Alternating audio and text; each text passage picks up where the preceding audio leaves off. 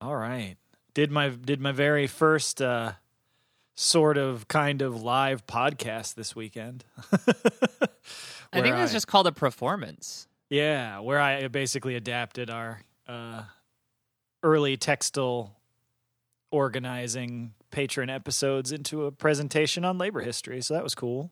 Hell Oh. Yeah. Yeah, that rocks. It's uh great to, you know, do tons of research and not just have it all go into what is it, just under 2 hours worth of uh an MP3. Well, and also, like, you know, as great as podcasts are, like, America has a rich tradition of public oration, which is something you just, you just don't see the soapboxes like you used to. Tell you what. I'd love to see Dan uh, standing slightly over a crowd pointing into the near distance. Uh, My big unpowered bullhorn that's just Mm-hmm. a cone of like paper. No, just a regular road cone. You can use those. They work. that's true. Hell yeah. That's right. uh, uh, y'all want to just get going? Yeah, let's just do it.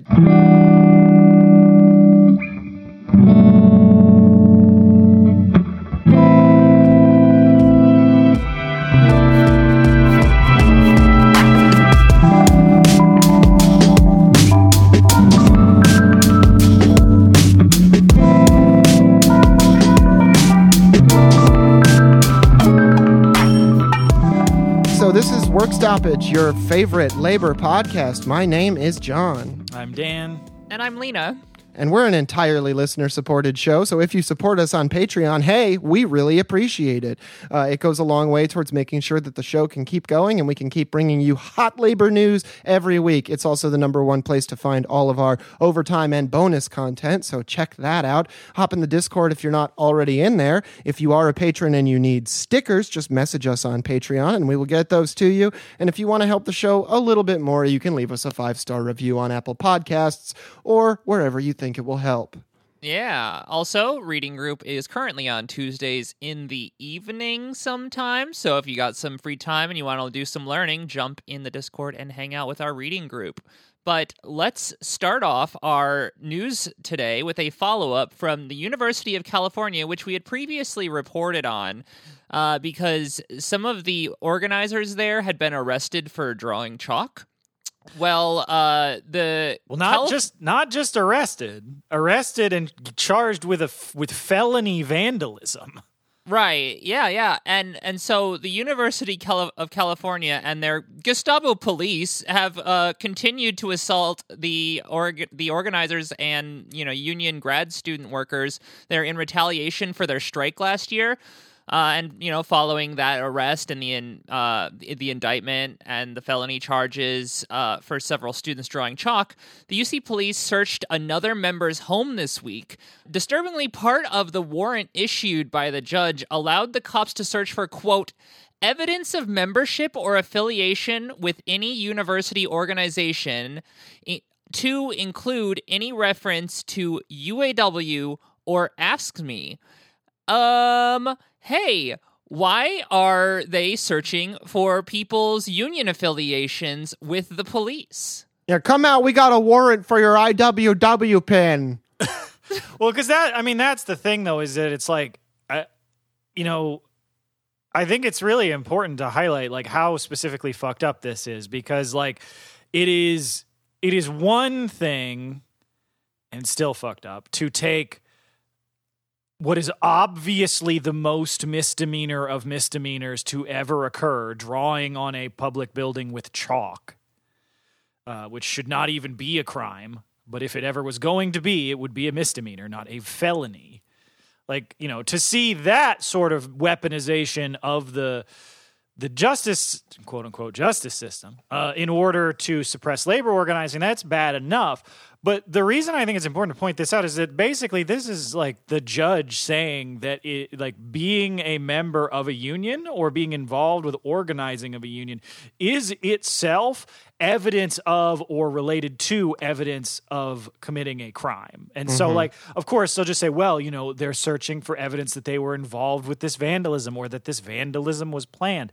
But what it is essentially, again, the whole point of all of this and the reason that they put all this together is it's a, an attempt to scare the workers at UC about organizing to convince them that it was a bad idea and to try and, you know, suppress militancy within the union that might fight for anything more. Like, you know, we know cops have always been strikebreakers. Like, this is the the fact that the cops are doing anti-union shit is not the part of this that is, you know, necessarily notable.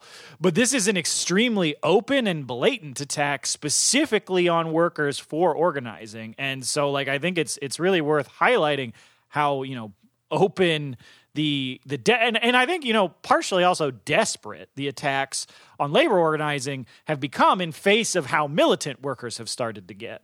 But thankfully, also to note that, you know, this isn't happening without pushback from the workers. And so UAW Local 2865 members have held major rallies in recent days demanding that the university drop these baseless, ridiculous charges against these organizers and stop this, you know, reign of terror that they're trying to use against, you know, their workers and their students. Mm-hmm. Like this is and ridiculous. the kind of the, the kind of precedent that they're trying to set as well, just to to make it so that like you can basically use union affiliation as suspicion of criminal activity, which is you know that's a horrible thing to have to to to fight to overcome. Yeah, I mean, it is. Recall, I recall uh, us continually bringing up the Yoon government in South Korea when they raided the uh, the union, which which union? Um, KCTU. the KCTU union, and found a, a gun in the back of a toilet or whatever that they probably planted or whatever. Yeah. Uh, it was just a completely completely on a pretext and so you know this is something that we're seeing more and more of and so like uh, just you know to point out uh, that the system does not that has been put in place by our political class does not like the workers fighting back and so you know we should be prepared for more of this uh, as workers continue to stand up but uh, i think you know transitioning into a story also on the west coast also in california but uh, in a different sort of oppression, sort of the sort of thing you're used to more from companies uh, than than the government here. Uh, Want to talk just real briefly, just mention this story that came out. It was getting a decent amount of press last week. Folks may be aware that the uh, the brew, craft brewery Anchor, like the Anchor Steam Brewery in San Francisco, was bought a few years ago by Japanese corporations uh, Sapporo Brewing, uh, and this was right. I I think it was just like a couple of years before or around the same amount of time that workers had unionized with Anchor, actually unionized uh, with the ILWU, which is pretty cool. Um, and so Anchor has has been a big name in San Francisco for a long time. It's been around for 150 years. And just last week, Sapporo announced, uh, well, uh, we're, we're going to close it. We just decided we're not making money from this. We don't really know how to make money from this. So the best thing to do is just uh, shut the whole thing down, sell it for parts, and move on. Uh, which, of course, has understandably outraged a lot of people, not, uh, uh, no less among them the workers at Anchor, who, of right. course. I think I remember the seeing a tweet saying that they found out via a news article. They were Yeah. not even told like directly about this plan of the of Sapporo to shut down a 150 year old brewery. Yeah, and so you know, and also it's like the the people of San Francisco, you know, were not consulted on if this civic institution should be shut down or not, and of course the workers that do all the work and are the only people really in that building that matter uh, are, have also not been consulted. But now there's been a campaign by the workers and their union to actually launch a bid to buy out Anchor and run it as a co-op going forward, which would be really cool. like Yeah, even as somebody also- who doesn't drink, like that would be super awesome if they were able to pull that off. and also is the kind of thing that should basically be enshrined by law that if a Mm-hmm. business goes under or has to close for any reason, the workers should get first right. What's it called? Right to reject. Right, of rejection. Right, of right of first refusal. right of first refusal. Fucking nailed it. Yeah, absolutely. And so uh, ILWU Local 6 business agent Pedro de Sa said, quote, all we want is a fair shot at being able to continue to do our jobs, make the beer we love, and keep this historic institution open. We do not want the brewery and brand we love to be sold off before we've even had a chance. End quote. And and they say that you know if Sapporo is willing to work with them, they will find the funding needed to buy the brewery and keep it operating. And so you know we we don't know if, if if the company will agree to that, if it's the sort of if it will actually happen. But I, I part of why I wanted to point this out is because like the only reason this even has a glimmer of a possibility that it could succeed is because these workers are unionized and because like having not only their collective power at the brewery but the broader union as a whole behind them is like it's that collective worker power that it like is even making this possible in the first place. Absolutely.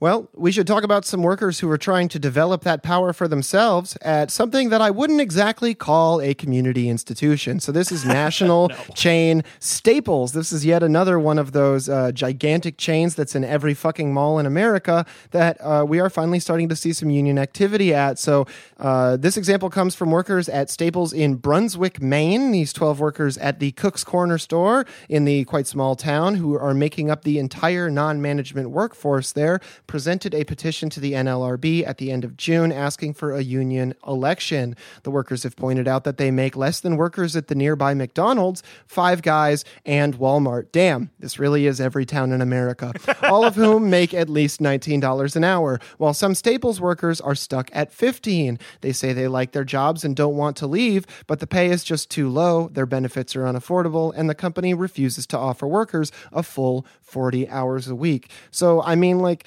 like with a lot of these like lower paying national chain kind of jobs it's basically the exact uh, uh, you know workplace asks that you would expect. The the wages are low even when you compare it with that Foot Locker and that PF Chang's and that Costco and that AMC movie theater you know? Yeah and and I I think it's this is one of those things that I feel like people be like First off, a I'm a little surprised Staples is still open. Um, sure, b- but that that's not really here nor there. But the reason I mention that is the fact that I think that that's actually one of the aspects about this that makes this take a little bit of extra courage. Like you know, not because look, launching a union drive is a courageous act, no matter where you do it. But you know, I, I was reading the story on this, and the workers were basically like, "Yeah, we know they might threaten to close the store."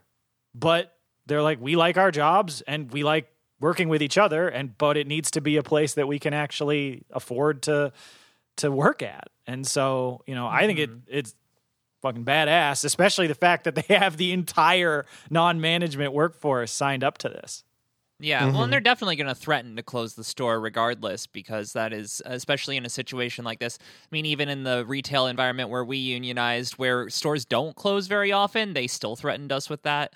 So, I mean, that's, but you know, whether it happens or not, really proud of these workers for standing up for themselves. But uh, still in Maine, our next story, we ought to talk about the governor there, who mm-hmm. uh, is incredibly racist. yeah. So, um, you gotta gotta throw in a second Maine story in here, uh, but this is unfortunately not as cool as the workers unionizing the very first attempt to unionize Staples. So, this past week, you know, we've talked a lot on the show about the history of labor rights in the United States, such as it is, and how there have been traditionally carve outs uh, that have, were engineered with you know racist motivations behind them for uh, keeping specific groups of workers from being able to access those things. And especially when you talk about like you know the, the pivotal legislation of the new deal those two groups were were domestic workers and agricultural workers. And those groups of workers were kept out of those bills in order uh, to you know appease politicians in the south who didn't want to give any labor rights to black people. And those two groups of workers at the time, back in the 30s, were like predominantly black. And so they wanted to prevent them from getting labor rights. And it also was a big win for capitalists in those industries because they were able to keep wages incredibly low compared to the rest of the workforce. Now, the reason I give you all that history is that one of the things that we constantly talk about is how fucked over agricultural workers in this country get. Just not they don't have access to any of the labor rights unless they're in California and only very recently a couple of other states like New York. And so there have been state based efforts to try and actually give some of the, even just the basic, very meager, not really that strong labor rights that the rest of the workers in the US have. And so there was a bill like that that had gotten through the Maine legislature to give agricultural workers in the state who harvest, you know, blueberries or potatoes or any of the other state's agricultural crops. Um, a just access to the state's minimum wage, not even a higher minimum wage, just the 1380 that everybody else has as the minimum wage in Maine. But Governor Mills vetoed that bill. Uh, she somehow claims that she supports a minimum wage for farm workers, but that this bill, as it was written, would have had unintended consequences. Uh, I think the unintended consequences she meant is the agricultural workers making more money and their employers making a very, very, very slightly less profit. Uh, because this is not the first time that she has done this, because last year uh, she vetoed a bill that would have allowed agricultural workers to unionize, uh, which I believe she also gave the exact same excuse for. Like, I support labor rights, but the way this bill is written, there's problems. This is a standard polit- politician line for when you know a bill that you are, you know, canceling or vetoing or whatever is very popular, but, you know, your paymasters, the, your capitalist uh, owners have decided that that bill cannot be passed. And so. Yeah. We do have a quote here from uh, Cynthia Phinney, uh, president of Maine, the Maine AFL-CIO, who said, "quote This veto carries the historical stain and stench of exploitation and racial ex- exclusion. It's embarrassing and shameful. Farm workers are some of the hardest working people in our nation, and they deserve fair and equal treatment." End quote. And I mean, it, it's true. I, I don't think that uh, people being hardworking necessarily. I mean, that's more of just an emphasis. I'm guessing. You know, it's it's good rhetoric. Not. To, I don't want to rip the statement apart too much. Well, it's just it's tough because I think you know farm workers experience not just like a lot of labor exploitation and and, and racial you know violence and, and and mistreatment, but they're also just extremely invisible to people mm-hmm. who live in the United States. Like most mm-hmm. people in the United States really do think that like all of your food comes from like one dude with a piece of corn in his mouth sitting on a tractor yes. operating like the biggest combine harvester you've ever seen and that that's it. And that is the you know it really couldn't be further from the truth. Maybe that's the way some like uh, corn is is harvested to feed to cattle, but that's about it. You're not you're not harvesting blueberries with a combine. It no. is hand labor. Yeah, it mm-hmm. is really you get this, hard. uh, it's this little like tray. You know, like a, imagine like one foot section of a gutter that's closed on both ends and has little tines on it. That's how you you you put it underneath the bush and you shake it and you know. That anyway, yeah, it's fucking uh, it's hard work it's hot, hard, difficult work that will break you down. And they deserve some attention and they definitely deserve a huge increase in the quality of their conditions. But moving from some of the lowest visibility workers to arguably the highest visibility workers, with the possible exception of professional athletes, uh, we're talking about SAG and the WGA, folks. So this has been a banner week for the Hollywood studios. They're absolutely gleeful because their share prices have totally plummeted. Did I say gleeful? I meant they're fucking miserable. Uh, so, in the face of these two strikes, they're just absolutely proving themselves woefully incapable of handling anything that's going on, despite their vast hordes of wealth. And we did see that, according to Dan Seiner on Twitter, since the WGA West strike began, the value of Disney has gone down $25 billion. It's 14.2%. Paramount has gone down 5 billion. That's 35%. And Warner Bros. has gone down 2.24 billion. That's 7.5%. And at over 80 days into the writer's strike and with the actors fresh on the picket lines, the workers have been able to strike an impressive series of blows to these studios' bottom lines across the board. I believe people have been posting Netflix uh, stock price going down quite a bit as well.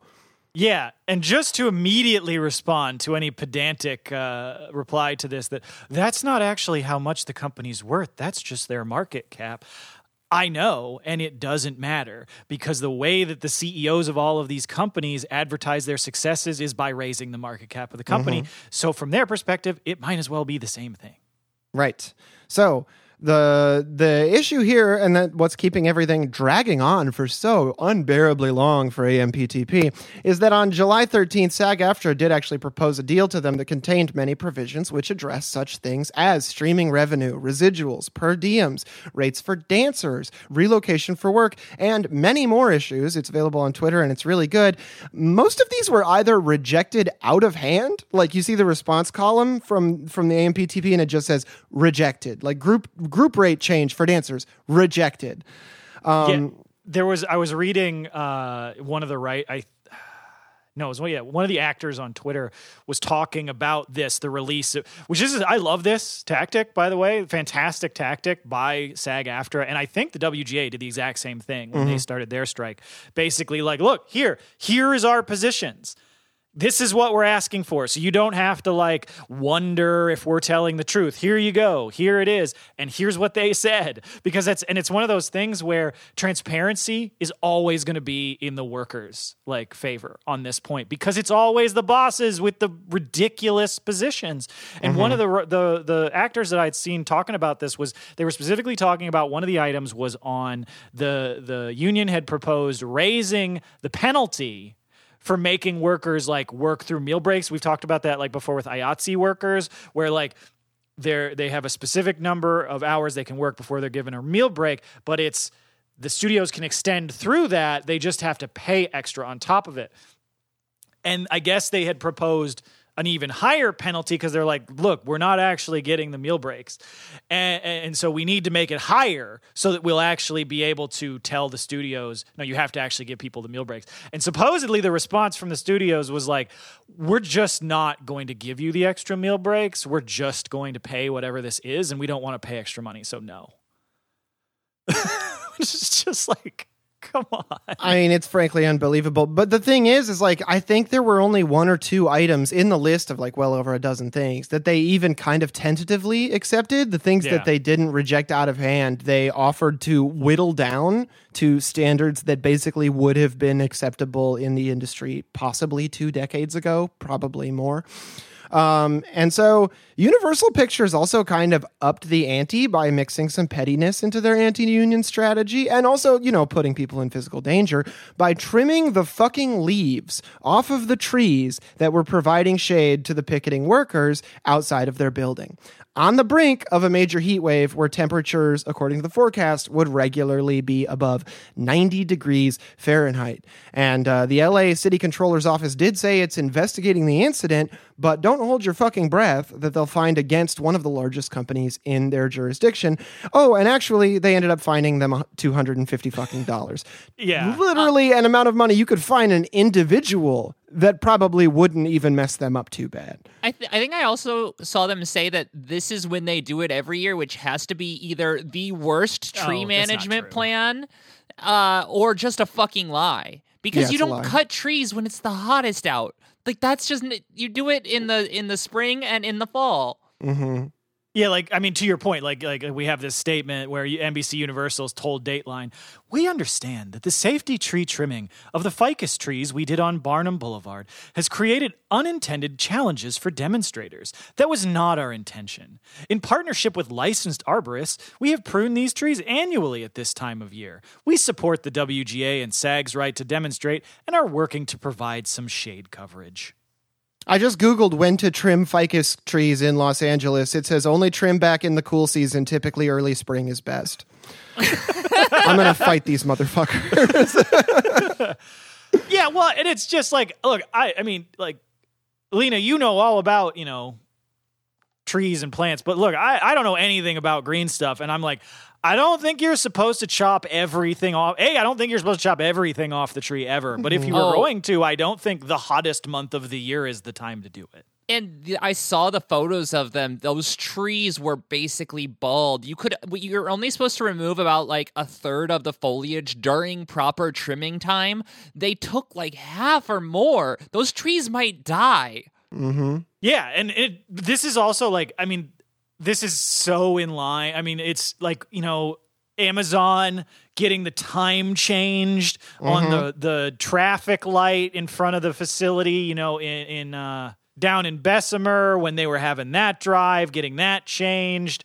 I mean, we we the bosses get so petty with this sort of bullshit. Uh, I mean, it, it's not surprising, but it is still fucking gross. Right. And, and it's also, yeah, it's another one of these things that continues to highlight exactly what you're saying, John. It's like, oh, we have a we have a law that protects the trees, except not really because the fine is just this absolutely trivial amount. Well, and like in addition, SAG and WGA have also filed a labor grievance against NBC Universal after they blocked off the sidewalk where picketers were protesting. The WGA said says that this has quote forced picketers to patrol in busy streets where two picketers have been struck by a car. End quote which is just like yeah they're they're trying to figure out every way to basically make it impossible or inconvenient to strike and i just don't really even i mean i know why they're doing it but it's also like that's never gonna stop the union power that's on display here Yeah. No. And honestly, like especially since, you know, SAG joined the strike, like what do you think they're going to run out of picketers? Right 170,000 members like you oh, we we we're going to that'll show them we blocked the the sidewalk. Like that's bad and they should be punished for doing it. But also that's why I, it's like that's why this sort of shit bugs me so much because I'm like you know it's not going to be effective. Mm-hmm. You're just doing it to be assholes. yeah Yeah. Well, and then we've also seen solidarity on these picket lines, you know, with all these horrible attacks from, uh, you know, management, the AMPTP and such. The the Teamsters have also come out there uh, to support these overlapping strikes, with uh, leader Sean O'Brien speaking on the picket line, saying, "quote." Look who's running Hollywood right now. Corporate America. Big corporations. They don't care about people. They care about the bottom line and the balance sheet. End quote.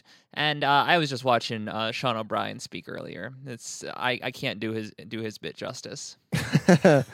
Uh, we had, we did also hear from Hollywood Teamsters leader Lindsay Dougherty, who spoke saying, "quote This is a historic moment in our industry. Hasn't happened since 1960, but it goes to show that workers are not happy with their current conditions. With big tech infiltrating our industry as well as the streaming companies, we need to take back what's ours." And the article did also mention that she remarked that the last time these unions were on strike together, Ronald Reagan was running SAG, which, as we've mentioned before on the show, was basically just a coincidence. yeah, he had nothing to do with that. But thankfully, you know, there's been really broad based support from every level of, of SAG. Like I've seen all sorts of big name stars. I saw Lupita Nyong'o was out there on the picket line in New York uh, this weekend. I've seen like all sorts of actors, although not Tom Cruise, who asked if he could continue promoting Mission Impossible during the strike. It's like no, his loyal his loyalty is not to the union. His loyalty is to the Church of Scientology. Yeah, I know. It just fucking sucks. But but and then I will say to give credit where I did not think it would go. I saw a story today that Dwayne the Rock Johnson gave the single largest donation to the SAG Strike Fund a a, a single individual has ever given, Wow. which Well, I was completely shocked by. But hey, credit Wow. where credit's due. That rule. yeah, way to go, Dwayne. I mean, you have been in a lot of shitty movies that have paid a lot, a lot of money. yeah, time to use some of that money for good. That's right. Yeah. Yeah. But yeah, no, because I mean, he's been on that like entrepreneur grind set stuff for mm-hmm. so long. I never would have expected the solidarity, but that's pretty great. Maybe Yeah. the greatest grind set of all is banding together with your fellow workers. That's right. That's right. well, and to, you know, speak to that in our next story, we need to follow up on the LA hotel uh, workers who, where, you know, there was 15,000 hotel workers in LA who are organized with Unite Here Local 11. They've been engaged in a series of rolling strikes over the past few weeks. The latest rounds of strike were on pause uh, during July 16th, and negotiations have resumed. Uh, but the union has emphasized that they will restart the strike at any time uh, until they've reached the con- reached a contract. But I mean, they've they've been part of uh, a massive surge of workers fighting back in LA over the past few months, joining writers, actors, Teamsters, and many other striking workers at this time. The, the union has stayed firm in their requirement for an immediate five dollar uh, an hour wage increase to deal with the, the massive rise in the cost of living in the city. They cite the recent survey showing that more than half of their members have had to move or are willing to move uh, or or will or will be moving shortly uh, due to the soaring housing costs in LA. But uh, addition in addition to the challenges of maintaining the strike, however, the week uh, this week the union filed ULP charges against uh, the a new labor broker app, which this this was of interesting story.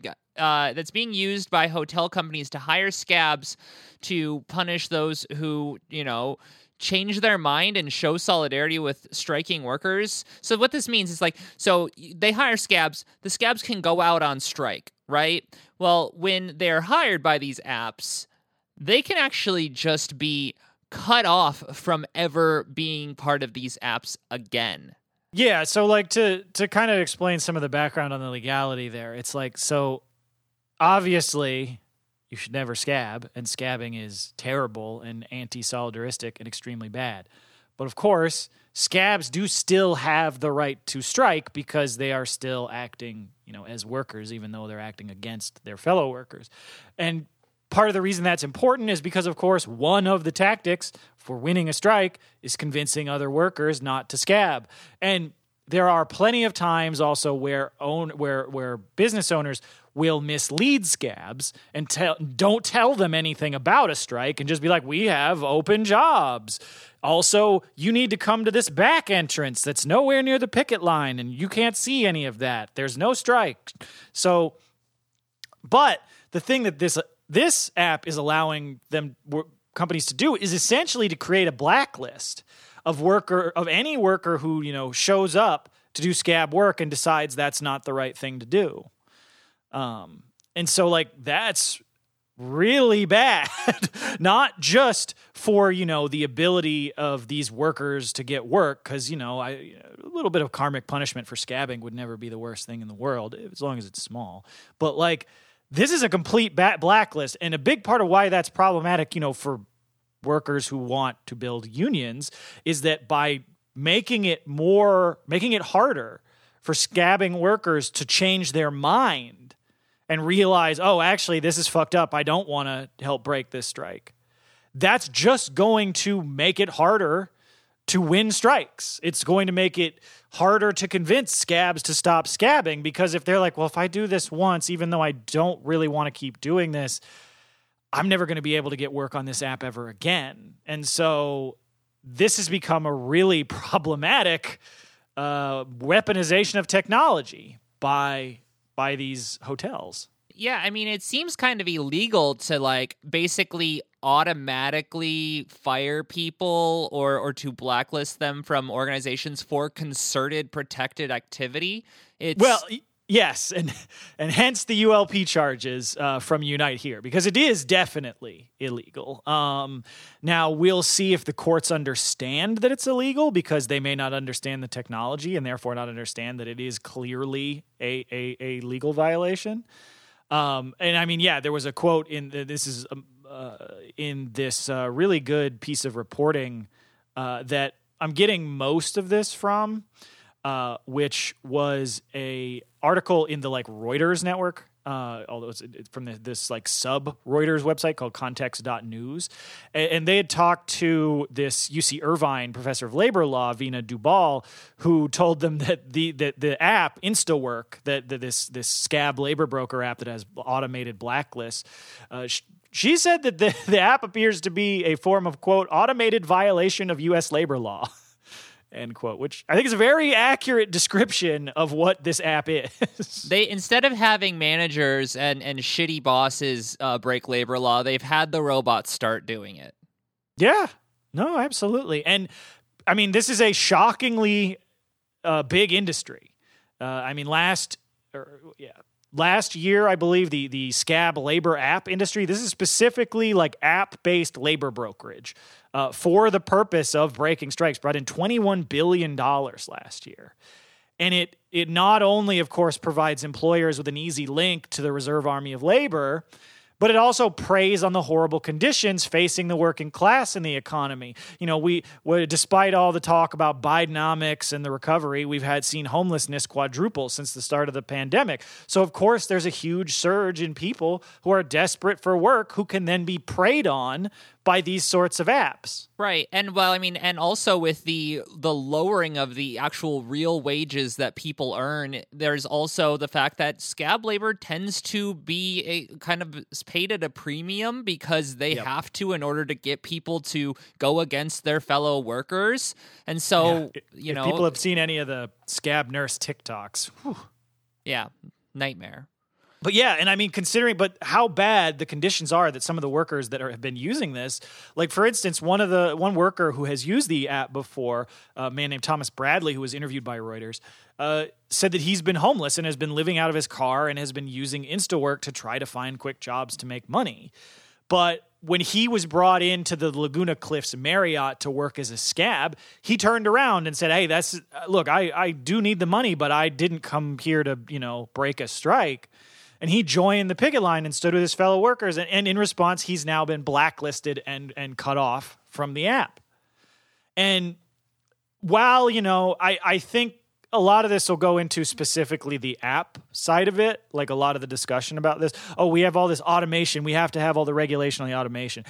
I, I don't I think that's looking at a symptom and not so much the problem. Ultimately, I think what this is really highlighting is that is the problem broader of labor brokers and temp agencies in their entirety, in the way that they exist to connect bosses to the reserve army of labor, not in a way that is going to pull those workers out of the reserve army of labor and give them steady employment, but purely as a way to have an instantaneous and always short term workforce available without ever improving any of those workers' conditions. Like, it's the sort of thing that even if you were like looking at this from like a social democratic lens, it's like, I, I think like if you were looking at it that way, it'd be like, one of the things you would fight for this is not like, oh, I, I want more regulation on apps. Okay, sure, great.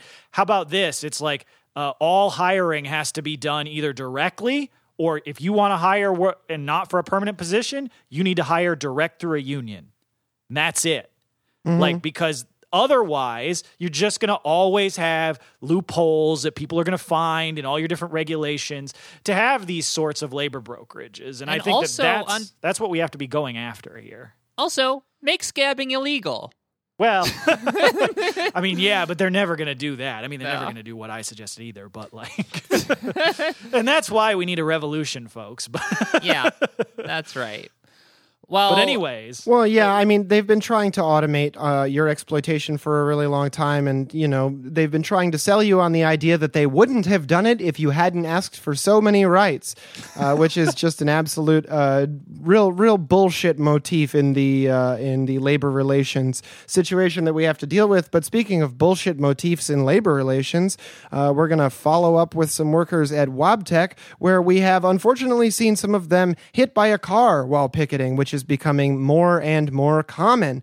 Uh, so, about 1,500 UE Local 506 workers at Wabtec, manufacturer of green locomotives, have been on strike now in Erie, PA for about a month, who we talked about, I believe, one or two episodes ago, fighting for fair wages and benefits, but also critically, the right to strike over grievances on the shop floor. The strike appears likely to continue, with recent negotiations with a federal mediator lasting all of six minutes before the company walked out. I love it when they get the company to walk out. That's my favorite. Uh, well, I, I I normally agree, but in this case, I think it's pure bad faith. It's like because I was reading about this and lit, like they came together and they were like, okay, let's have negotiations, and the company was like, no, and just left, which is just it's the the Starbucks tactic, really.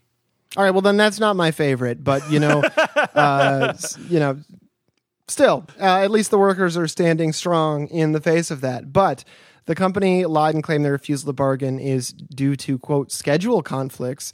Um, What your your business is on strike? What other what other things you got on your fucking schedule?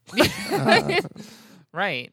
Uh, my, my kid has a, a dance recital. Anyway, uh, the two sides have moved closer to each other on base wages recently, but the company has refused to budge on proposals from the union to drastically curtail the company's tiered wage system. A sticking point we have never seen companies stick at before, uh, which would, of course, equalize new lower paid hires with legacy top tier workers in half the time that it currently takes. So they're not even asking to flatten everything. They're just Right. saying, like, look, let's just truncate it and make it so that it only takes half the time to get to the top of the tier system.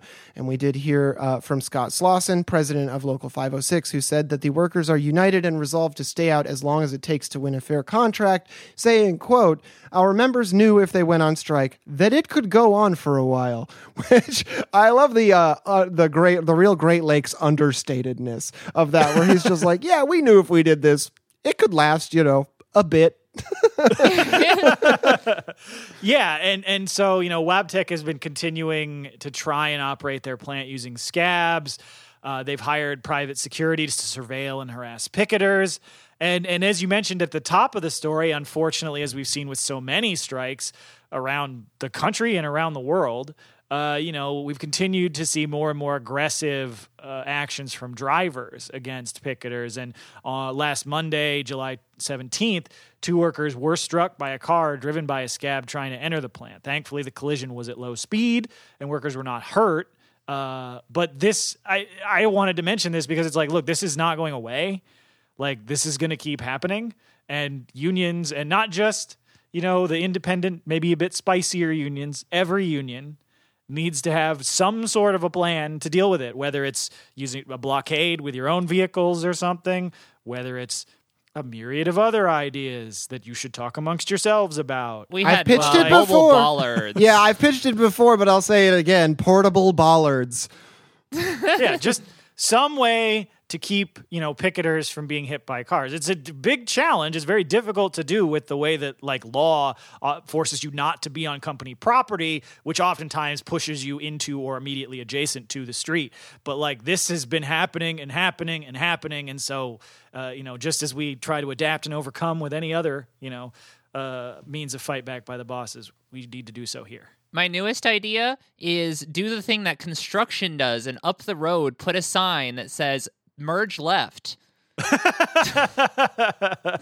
yeah, just prey on people's inability to like correctly follow instructions.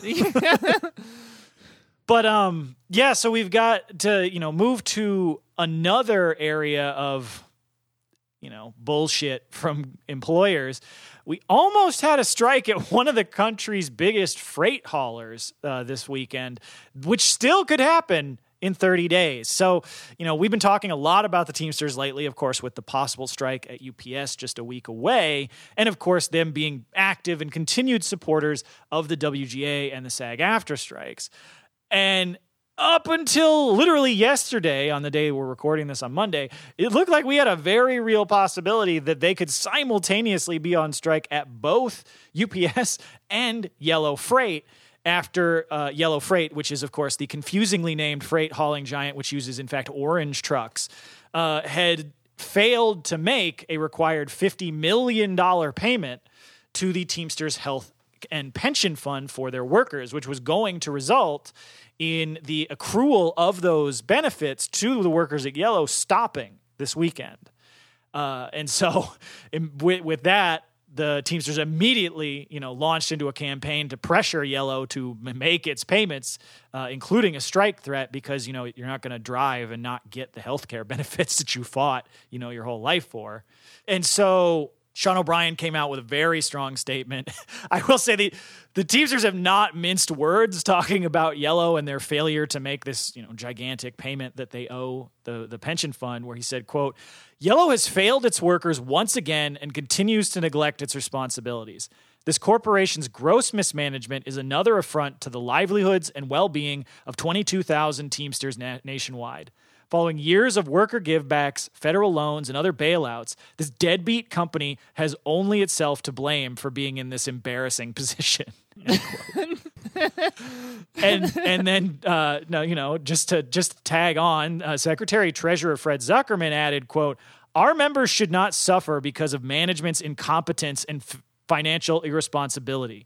This is a new low, even for a company as dysfunctional as Yellow. And and they are super dysfunctional because I looked up why they're called Yellow, and it's because they used to be a partnership between two brothers who ran the Yellow Cab company and the Oh. yellow uh, freight company, but they had a falling out and split the company between them. and that's why their trucks are orange. Weird.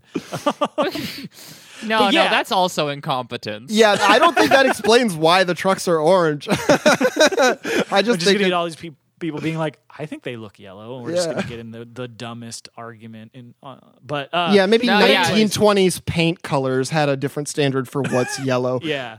Yeah, boost our post by telling us what your favorite shade of yellow is and have it be orange. That's right. And so, like, in response to all this, unsurprisingly, Yellow has been crying poverty, claiming that they're struggling and they're trying to stave off bankruptcy. And that that this this time, unlike a lot of those claims, they might have a bit to do with that. It, it does seem like Yellow has been very badly managed. Uh, like it's not just insults from, from from Teamster leadership, but also some some truth there. Uh, they they said in a statement that they do plan to eventually make this fifty million dollar pa- uh, payment, but that the delay was necessary to quote preserve liquidity. Uh, and the thing with this is though, it's like even with all their mismanagement, like Yellow is still the third largest less than truckload freight hauler in the country. Eh, eh, The Wall Street Journal reports that they claim to be losing tens of millions of dollars every month, but they were also reported as having over a hundred million dollars in cash on hand. To which I'm just like, well, if you have a hundred million in cash and you're the third biggest trucking company, well, take that half of that and make your payment to the fucking pension fund, and then use the rest of it to be like, look, we have fifty million dollars, give us a loan to any and also, bank. and also uh, when large companies claim that they're concerned about liquidity, they are always lying. they can always get credit from the government. They can Yeah. always get credit from VC investors. They can always find they have the money. Liquidity is fake and made up and a lie. And Yellow's not a startup. yeah. like they have huge amounts of assets. Like this would not it would not be hard for them. Yeah, look, uh, we here at Yellow are really trying to innovate in the agile space and compete with software developers. Like, what the fuck are you talking about? Well, I mean, and- they're almost doing that, and they're they're saying that they're restructuring right now to become more competitive, which is, you know, as we know, just a pre like a a, a pretext for for laying everyone off. I mean, the Teamsters say that their restructuring plans violate the contract, uh, and additionally, the idea that workers should suffer for owners' mismanagement won't fly. Uh, yeah, it, it's Yeah. just ridiculous. Restructuring is just a synonym for hiding money. yeah, most of the time. Um, and so, but just before the deadline on Sunday, uh, on July 23rd, the board of the Central States Pension Fund agreed to give Yellow an extension of 30 days before benefit accruals would be suspended for non payment. So, a strike has been averted at Yellow as uh, drivers' benefits will continue to accrue at their normal rate for the next 30 days. But just because the strike has been averted for now, uh, I mean, if Yellow's been this badly run and they are this fucked up, like we could be at this exact same spot 30 days from now. And in 30 days, we could be two weeks into a UPS strike as well. yeah. Well, I imagine if the strike happens in 30 days, it will already be over. yeah. the Teamsters will have already won the greatest contract they've ever had. Um, yeah, but yeah, anyways, Yellow needs to get their fucking shit together. Um, well, transitioning from uh, orange yellow trucks to the booming green industry. I don't have a good transition for this. It's a weed story, everybody. That's That's, right, why I'm talking at you. Uh, so, we have previously discussed the issue of labor peace agreements. In fact, I would argue that they're one of the greatest enemies of the show. Um, and their prevalence in the legal weed industry, which is a huge problem. The way that they can promote unionization technically, but often in a defanged way where the union is prevented from using its one real leverage, which is the strike. So this week, we learned that even that enormous concession to capital was not enough for many of the weed bosses of California. Reporting from MJ Biz Daily, one of the most reputable cannabis publications, which covers the industry, reveals um, this reporting reveals that at least a dozen dispensaries in California have tried to evade the legal requirement to allow workers to unionize by signing labor peace agreements with a union that doesn't even really exist. Um, and if that sounds deranged to you, Well, that it is. It is. You're right. You're not just high. So, like several other states, California requires dispensaries and grow facilities in the recreational marijuana industry to allow workers to unionize without interference. But Rather than simply accept this, a dozen dispensaries thought that they would be clever and signed agreements claiming their workers are represented by the Professional Technical Workers Union Local 33, or ProTech. And just from naming conventions alone, you can tell workers didn't fucking come up with that.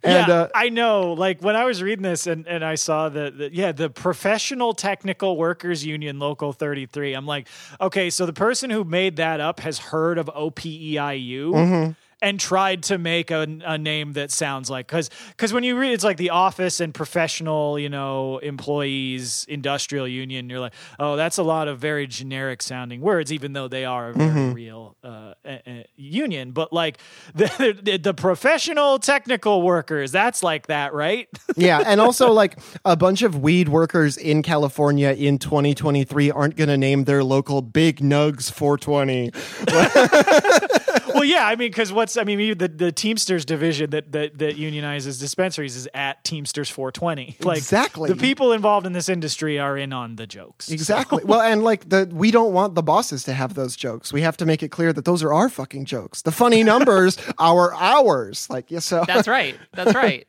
And and so yeah, so a couple of weeks ago on July 6th, California's Agricultural Labor Relations Board ruled that Protect Protech is quote not a bona fide labor organization, end quote. Uh, the so called union failed to provide the workers it was supposedly organizing with information about the union at all, uh, to engage in any bargaining with any of the dispensaries, or to actually really represent them. They only existed on paper to help businesses evade the requirements of the law, which this is like, that's, we're reaching back a minute for this tactic. Like mm-hmm. I, am like I feel like this is like 30s level of, of, of goofy tactic where this it's not like, even a company union. This is no, a not, this is a fake non-existent union. Mm-hmm. Yeah, I know. this is this is the boss's equivalent of pocket sand. yeah, except not as funny. Um, but yeah, I mean, and so you know, the Teamsters and the UFCW have been the two primary unions that have been uh, trying to you know work their way into organizing workers in the uh, me- the cannabis industry around the country and trying to improve some of the really awful exploitative conditions that we've talked about on the show. Teamsters, of course, have been especially active organizing shops run by Green Thumb Industries, who they went on strike for in Illinois earlier this year for better wages and conditions.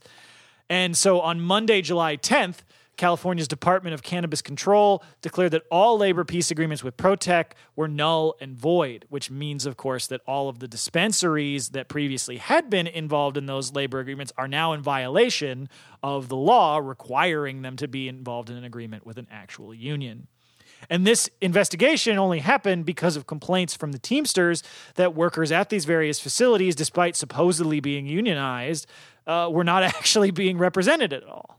And so, speaking with again highly reputable publication MJ Biz Daily, that's right. Uh, following the announcement of uh, you know the revoking of these labor peace agreements, Teamsters Western Region VP Peter Finn said, "quote Signing a labor peace agreement alone isn't enough." It's about workers forming a real union and negotiating a strong Teamster contract that will change the lives of workers in the industry. End quote. Nah, that's right. Hell yeah. I would argue that signing a labor peace agreement alone isn't just not enough, it's not really anything. yeah.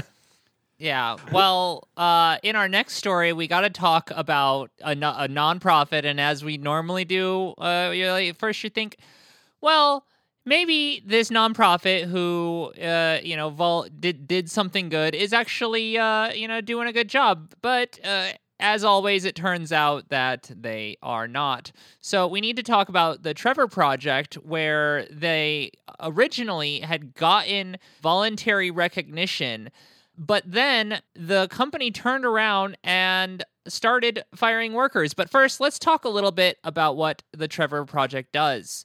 The Trevor Project is a uh, support service for LGBTQ youth. It has run a uh, vital network running 24-7 hotlines staffed by trained counselors to provide free help to lgbtq youth in distress. And I mean, especially with the massive rise in uh, assaults on LGBTQ people and our rights, um, I mean, these sorts of uh, services have been really, really necessary, especially for, for young people who feel very lost in a world that honestly uh, is rejecting them in, in many ways, and, and even adults too. And so it has been in such demand that the uh, hotline has been, you know, expanding rapidly.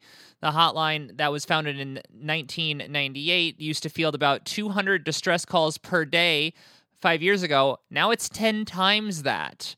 And uh, so, I mean, not only have the workers at the Trevor Project faced increased stress due to these, you know, these fascist attacks against queer people, um, that has also caused a huge increase in their workload. The company expanded rapidly from 50 workers to 500 workers to deal with this increased demand, but uh, some workers still tr- struggled to keep up with the uh, with the pace of work and how much that they have to do to make sure that they can, you know, serve all of these people who need this help.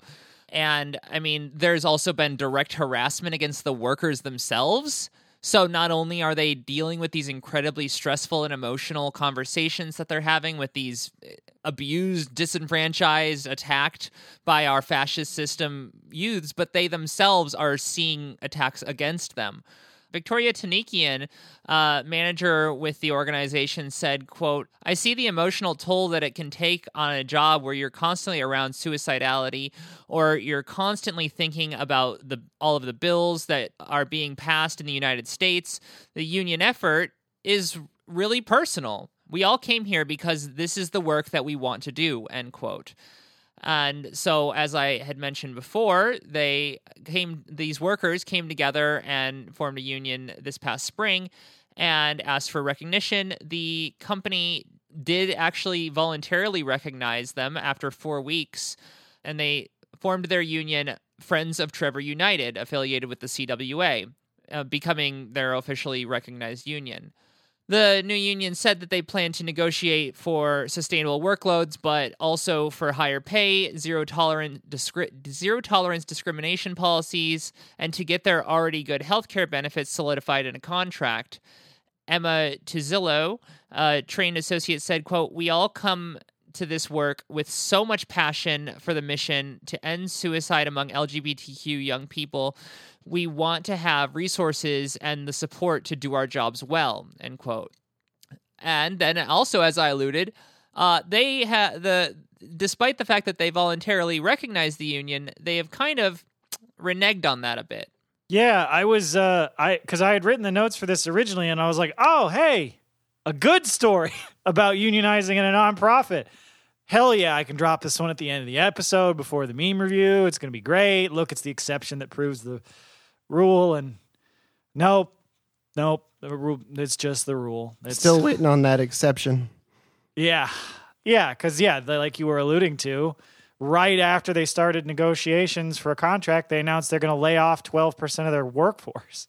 And again, this is not because they have a lack of demand. Like if anything, their services are only more needed. So, you know, like you pointed out, they had r- rapidly staffed up to 500 people and it experienced some growing pains but it, it's not like they're are getting a lower volume of calls or anything they have to handle. So it's really hard to see these layoffs as anything other than retaliation for unionizing and asking for better conditions yeah, I mean, in a statement uh, for in these times, Friends of Trevor United said, "quote These layoffs come just months after Tre- Trevor workers won union recognition in April of this year. Management has falsely claimed that early notice was provided about the layoffs. It doesn't feel like a coincidence that these layoffs include 45 bargaining unit employees, 10 of which were prominent union ac- uh, advocates with leadership roles in the union." End quote. And yeah, uh, very clearly retaliation. They wanted the po- the the popular image of voluntarily recognizing the union, but then as soon as they were out of the press for that, they went to retaliating against the union, as many nonprofits do. Well, and they just Yeah. announced the layoffs, and then they tried to lie and say we provided early notice of the layoffs, and it's like, well, you just laid us off, so we know that you didn't fucking do that. and if if the Right. lying seems right on its face, uh, the Trevor Project didn't even fucking stop there because they also claim that the layoffs are necessary due to changes in the economic climate. Which, if you're a listener of this show. Just between you and me, I know that you know that's bullshit just right away. Just just sniffing it. changes in the economic climate is like that is the boss layoff excuse equivalent of when your insurance claims that they don't owe you money for whatever happened to the thing that they were insuring because of an act of God. Mm-hmm. like it's this was out of our hands, so we're not paying for it. Like that, it, it's it's it is bullshit. It is it is an excuse they made it because you're you are a nonprofit. What changes to what economic climate? What are you talking about? like the the change to the economic climate is your workers unionized. Like that's that's that's what you mean with that excuse. It's bullshit. And- Exactly. And, yeah, and the workers have very correctly instead called for, hey, you need to save some money. Uh, why don't you uh, resign? CEO who has an incredibly high salary. If that's where you know, if they if they really are in such dire straits, maybe that's the first place that we should be cutting. But of course, we haven't seen them take that step, and I don't. I'm not going to hold my breath for them to actually do so. So unfortunately, I think we've seen yet another case where even the best nonprofits, because look, none of this is to disparage the work that the people at the Trevor Project do. Fantastic, incredibly important work. The people that, that do that stuff are wonderful people. But you can't treat your, the people that are doing that this way. That's so fucked up.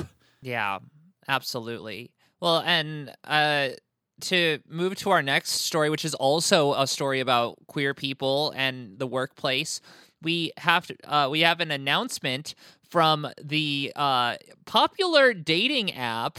Uh, Grindr, where around 100 workers have filed for union recognition this past Thursday.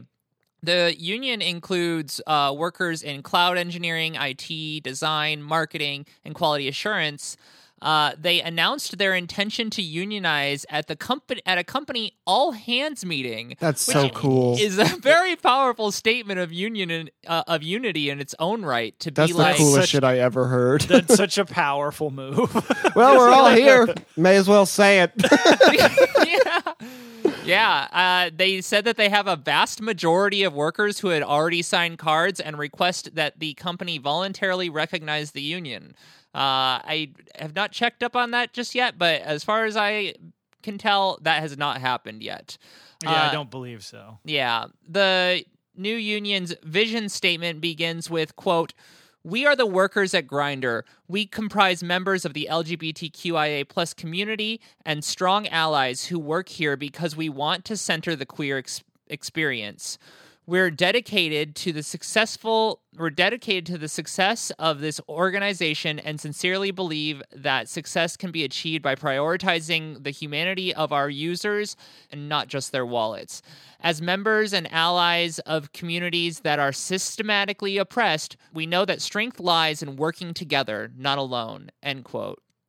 Uh, and I mean, it's a really great statement of solidarity saying that they're going to fight for better conditions for themselves and others. But the things that they are fighting for that are also in this statement, and also curiously not very well described in the articles about this particular union.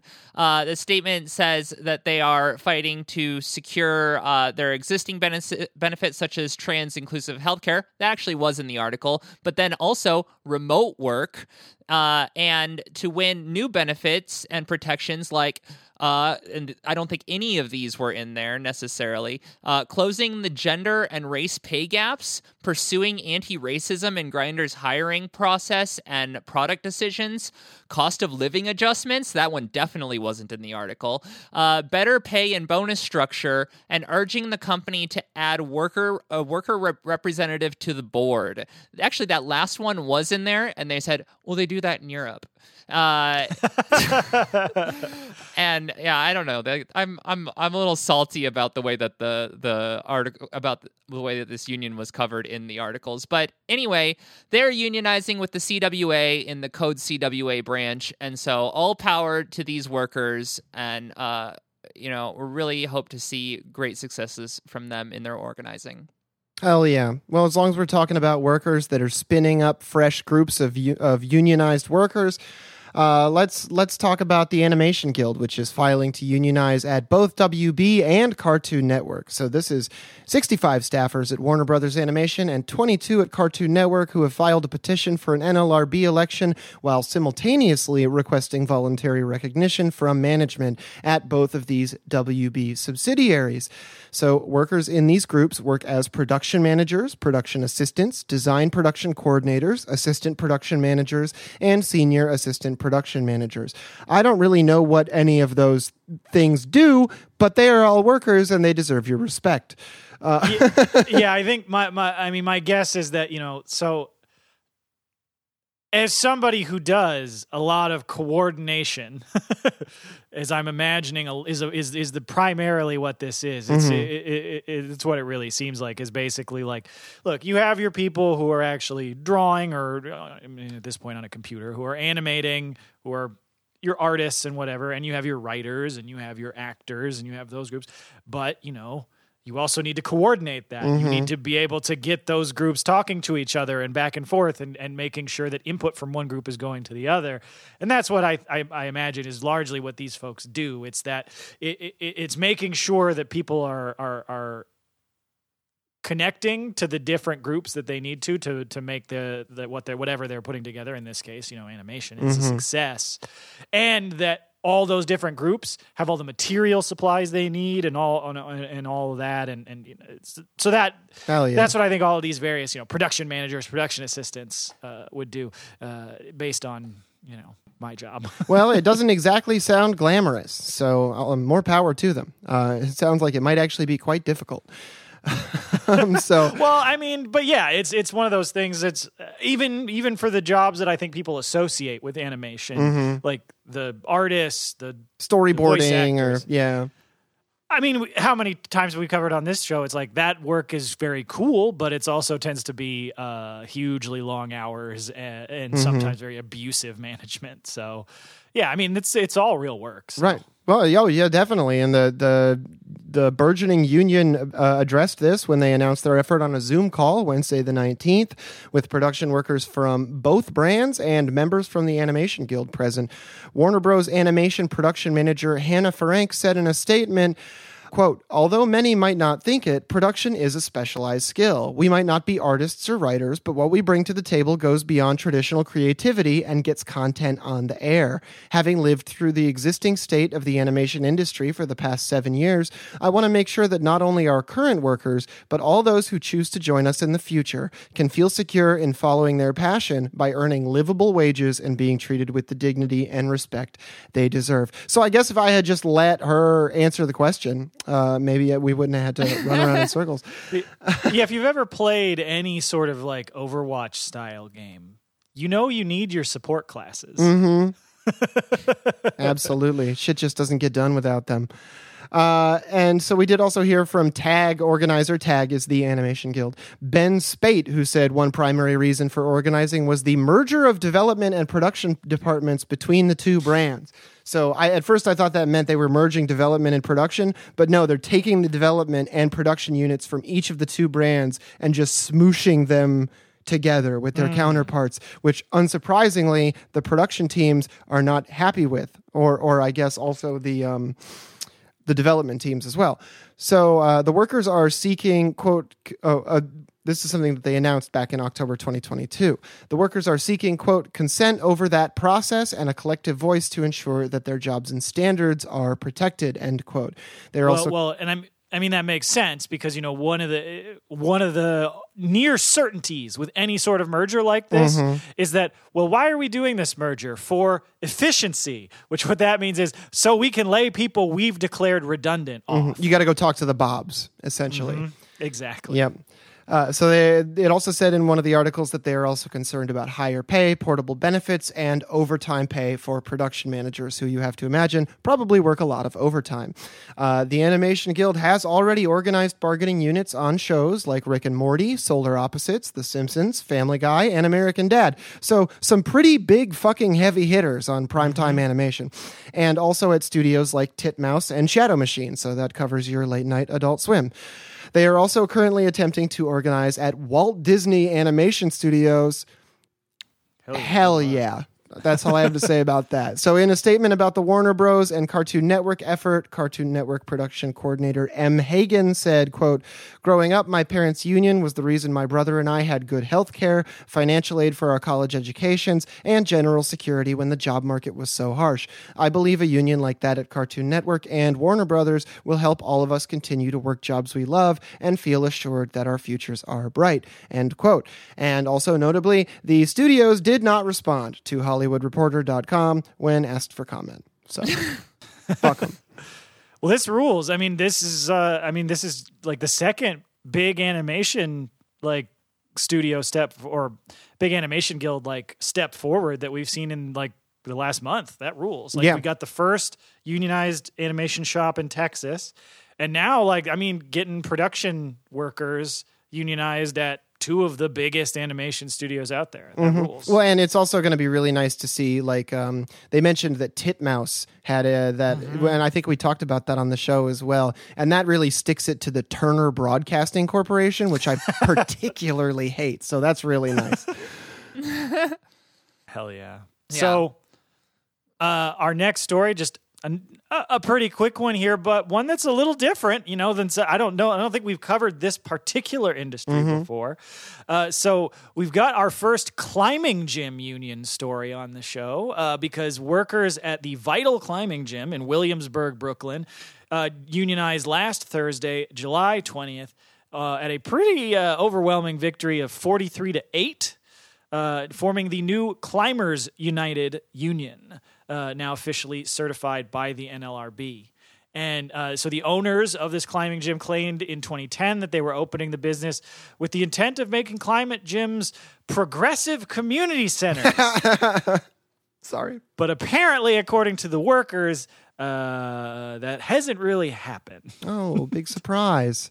Yeah. So okay. So vital. Uh, so one of the work. This is one of the things. So when I was first, I'm just going to do this aside because I think it's kind of funny. But like when I was first reading the notes for this, I just kind of skimmed and I missed the t- name of the gym. So every time That's I saw why I stopped just now. every time I saw a vital employee, I'm like, well, every employee is a vital. but so worker at Vital Climbing Gym and also a unionization leader, Aaron Vanek, told Brooklyn Paper on June 22nd, quote, "From the time that I started, there was kind of this idea that you know, this isn't really that great of a job. It's fun when you start out, but over time it kind of wears on you, and there's a sense that we're not valued as much as we would like to be we're in a position where we know that we want to make a change and we have the support to do it. This is a great time to do this kind of stuff, and I think it's important in the industry. End quote. yeah. And just to editorialize, like, I think you can get so much out of that quote. Like, there, like, because this is, I think, one of those things that we talk about. You know, it's important to have union struggle because it builds more union struggle, which f- furthers the broader class struggle as it is. And, you know, we talk about all the time, like, why it's so important to support the UPS strike because it's nationwide and it shows everybody, you know, that this workers have power when we come together and that inspires new stuff. Mm-hmm. This is like one of the clearest examples of this because, like, I don't know of any other climbing gym union. There may be some, but I haven't heard of any. But these folks, you know, from seeing, look at all the other folks unionizing, Starbucks, look at the folks that are striking, the writers and the actors. And they're just like, maybe we should unionize. And now they have, and that rule. Yeah. Yeah, well, and it's maybe it's not uh not always like I mean there should be more gyms organized in general because a lot Sure. of that is incredibly strenuous work where there are I mean I, there's a comrade of mine that I, I've met through through the podcast, but uh they're organizing a, a gym of sorts, and it's like just hearing the working conditions there. It's very strenuous. People get hurt. There's not always support. Like it's it's definitely something that's important. Every worker would in a gym should get ten dollars every time the lunk alarm goes off. I'll just say that.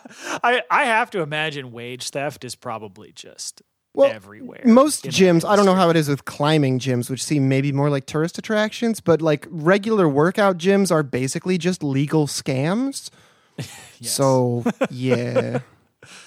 Yeah, so uh, the workers filed with the NLRB for their union election back in May in hopes of, of, of trying to organize for better pay, increased benefits, and other issues. And now they have succeeded in winning their union. And, and uh, another worker, Varun Mehta, said on Thursday, quote, those of us on the organizing committee and the wider body of vital employees are absolutely thrilled by this result. And more than that, we're absolutely unsurprised by this result. From the very beginning, we've maintained that this is a motion aimed directly at positive and tangible change. For those of us who work at this company, and in recent weeks, I think we've been extremely successful at spreading that information across the team. What we see today is the clear result of that action and all our organizing to date. We needed 51% to win today. We got over 81%. There is going to be a union at Vital Climbing Gym, and we couldn't be more excited. End quote. I love that brag. Yeah, you know, we only needed 51%, but we got 81. We rock. We're pretty fucking rad. Hell yeah. Hell yeah. So hats off to these these workers. This rules. Yeah, absolutely. Well, let's do a I mean, this isn't a follow-up, but it's kind of uh important in regards to the UPS strike that is kind that is, you know, on its way towards us. So, I mean, we've seen the massive su- Trying to avoid the word looming, I see. Yeah. I I'm staring at this UPS strike like a cow looks at an oncoming train. I have to. I'm, I'm trying to find new ways to say it each time, and I'm running out because I've just been talking about it so much because we're just like so excited. But anyway, um, the massive support shown for labor from the working class and more broadly the UPS Teamsters in advance of the potential strike has got an additional like we've seen so many different boosters of it but an additional major boost this week when the Independent Pilots Association announced that they will refuse to cross the picket line if a strike occurs. This is a critical victory for solidarity generally because the IPA represents UPS's 3,300 pilots who fly the company's air freight from hub to hub across the country. Uh, without their labor, UPS will have literally no hope of continuing to operate its network with scabs, even uh, with its hugely reduced capacity. Scabs can't move packages if the packages don't even get to the warehouses. Yeah. And so we had a quote from IPA President uh, Robert Travis, who said in a letter to the Teamsters, quote, In 1997, 100% of our pilot group respected your picket lines by not turning an aircraft wheel on behalf of the company, end quote. And he vowed to continue that solidarity again this year if the UPS Teamsters are forced by the company to strike. And and this I think is is uh, one thing just to add to like how this is a big show of solidarity. Obviously, it, it's critical from a tactical perspective, uh, but also you know to point out that like the IPA, these these workers like they are not a part of the Teamsters. They're a separate union. And while you know the pilots are pretty well paid uh, on a relative sense, I mean nothing, of course, compared to the bosses, but this is a huge material support by them because they do not have a permanent strike fund. Mm-hmm. So if they go on strike, they will they will not be getting strike pay. And so the fact that you know these these pilots are are willing to do that, I think, just a- adds to you know the the amount of solidarity being shown here, Uh, you know, the pilots probably interact with these fucking Teamsters fairly often too. And I mean, when you uh, interact with someone face to face at your respective jobs, uh, that goes a long way as well. Yeah, and and so like and we know that the company's going to try if there is a strike and use managers as scabs. Uh, I was actually I, I saw a clip somebody had posted I think on Twitter of a uh, interview. I think it was like a CBS truck or something that was that was following around a manager in the 1997 UPS strike, trying to watch him try and act as a scab. And the manager's just like, Normally, I sit in an office all day. so I kind of think you're going to see the same thing if that happens again. And there was a consulting firm that's been looking at this, trying to forecast what'll happen if there is a strike. And they told FreightWaves, which is like a trade paper, who actually read a lot of stories from during the run up to the rail strike, they estimated that managers could move 22% of the company's normal volume, which I find to be a ludicrously optimistic. Like, I'm like, uh, 20, No. 12%, No, maybe? take away a digit. 22%? No way. Take away Uh, a digit. Two percent. They they're going to be able to do the work. So it's like what three hundred forty thousand. Ten percent of that is three. Yeah, so of, of se- about 34,000. 70,000 Teamsters. Yeah, they're they're not going to be able to do that much work. No, absolutely not. Eh, So- whatever whatever quote unquote work they get done will probably have to be undone when everyone comes back to work. Yeah. So if you're a business person looking to hire a consultant who wants to tell you what you want to hear, hire the the company that made that report. Hell If you yeah. want them to give you good information, don't hire that company. uh, but so, and of course, practice pickets have continued across the country all week, extending from, uh, and so with some great pictures, all the way from Hawaii to Maine. Uh, which that was pretty cool to see. Uh, Sean O'Brien rallied with Teamsters on both coasts last week uh, and held a joint press conference with new UAW president Shawn Fain in solidarity ahead of you know the potential for a strike both at UPS, but then later this year at the big three automakers. And calls have continued to increase on President Biden to intervene in the strike by the Chamber of Commerce and other ruling class organizations, Boo. and not to intervene in the strike by everyone else, including Yeah. Uh, Sean O'Brien has been, you know, going throwing out this line recently at rallies, like, "Hey, uh, you know, I'm where I come from in Boston. You see two people out in the fu- the street fighting. It's got nothing to do with you. You just keep on walking," which is a very colorful way to talk about this. Uh, I also just think that any attempt to, by Biden to use Taft Hartley to intervene in this strike would absolutely backfire on him completely. Uh, it's not going to go the same as, as using the RLA to try and, and, and crush the rail strike. So I, I, I don't actually think he's going to intervene. If he does, I think it'd be incredibly stupid. Yeah. Uh, real France hours if he tries to intervene that way, I think. Well, yeah, yeah, because it's like well, because there's so many reasons, but also a big, big part of it is that Taft Hartley doesn't permanently stop a strike. It just puts in a temporary injunction, and so the Teamsters could just wait that out, or they could just defy the injunction, which plenty of unions have done in the past. And if any union has enough money to do it, it's the Teamsters. So Hell like yeah. it, like they could, you could invoke Taft Hartley, and Sean O'Brien could just tell. Biden to just go fuck himself and go on strike anyway. Yeah, yeah. Which would be insanely cool, but the giant fines that would hit the Teamsters are not great. So I, you know, I don't think he will intervene. If he does, it will fail. So uh, I've seen a lot of people like worried about that. I, I'm I'm not that concerned about So- this. This is this is too big of a strike for Taft Hartley to work. So more like Taft Fartley is what you're saying. yes, that that's that's correct, and that is also we will be changing the name of the show. to- to- but yeah, so I mean, obviously, you know, this is it. It's it's we're down to the wire, and and but the pressure from the practice picketing is has does seem to have had an effect uh, because UPS announced that they will be coming back to the table this week.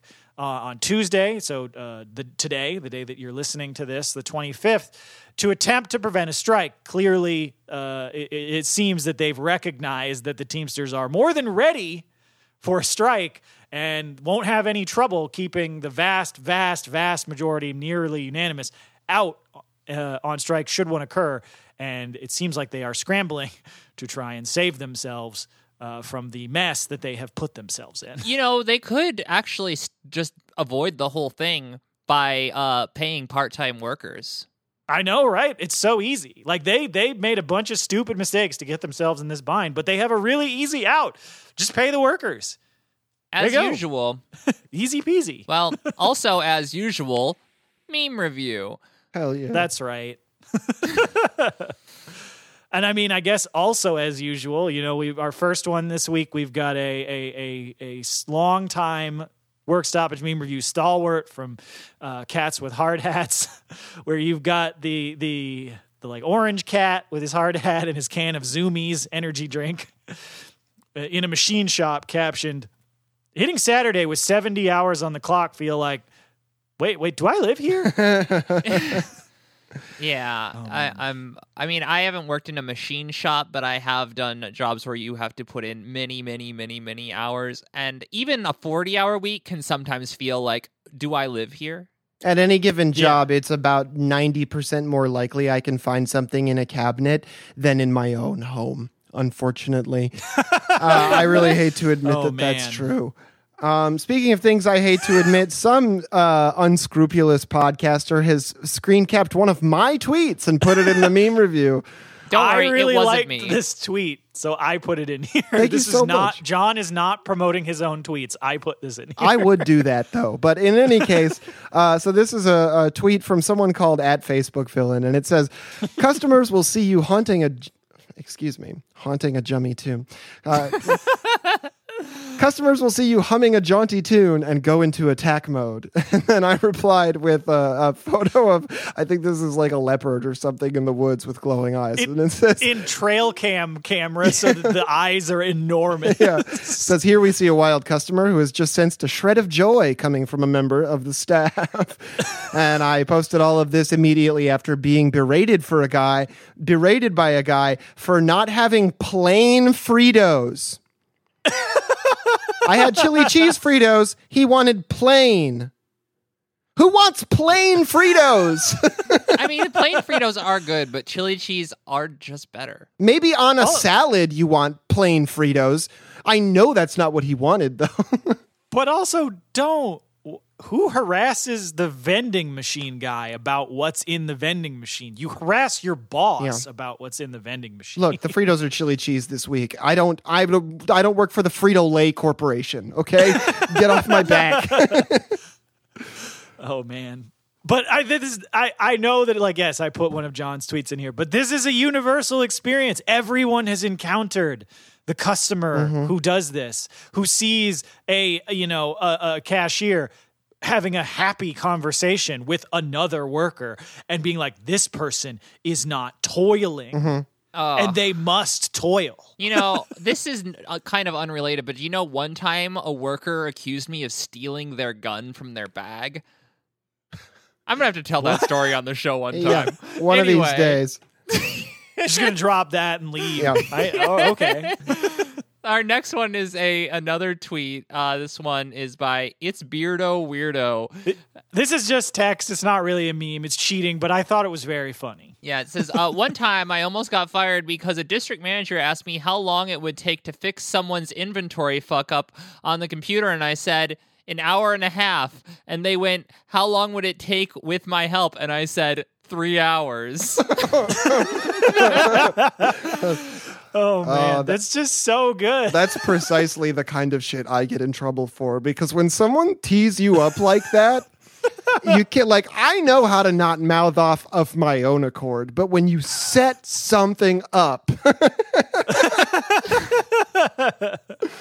wow. Oh, yeah. man. Um, and then I guess uh, I could do the next one as well. This is a, a very cute image with uh, cats on a train. In fact, there are uh, four. Uh, four cats total. You might not see the fourth one because it's got the face like Thomas the Tank Engine Nice. kind of thing in the in the front there. Uh, this one has Yes, a nice. those of you who've seen My Neighbor Totoro, you've seen Cat Bus. This is Cat Train. It's got a real like kind of an, like kind of uh I don't know. I don't want to say uh, low quality. It's just like uh, not a lot of uh, detail, but still very cute drawing uh, animation style. But it's um, uh, politicians will always choo choo choose capitalism over human rights, Hell yeah. and uh, it's just true. I also Uh, believe it's a reference to the Valentine's card that Ralph Wiggum gave Lisa Simpson in an early episode Yes. of The Simpsons that said, "I choo choo choose you." Yes, from the if you pause it at exactly the right frame, you can see the moment his heart breaks. Bart just replays it over and over. Yeah. but for the last one, I figured, you know, this is this is this is the last regular show before uh, we may see the the Teamsters on strike nationwide at UPS. So I got to do a picture from a practice picket, which I thought was hilarious. So it's it's you know the the, the Teamsters have been putting out pictures from practice pickets all over the country, every single state. but somebody found this one from a practice picket where you know almost everybody there is holding their standard, just practicing for a just contract sign. But then the one guy who's holding the big sign up over his head like it's the boombox from uh from the John from John Cusack from fucking High Fidelity, I think. I don't remember. Anyway, so he's holding the sign over his head. And it just says, "Spread some cheese on this broke cracker."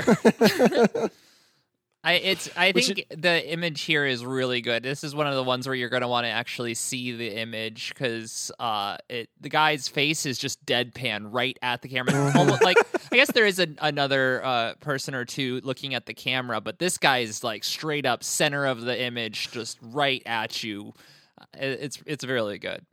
Um, yeah, yeah. Do it, UPS. He kind of look. He kind of has like an aura of like you know uh, intent. You can tell he's not messing around. It's kind of like when you uh, first in are introduced to a JoJo's character. yes.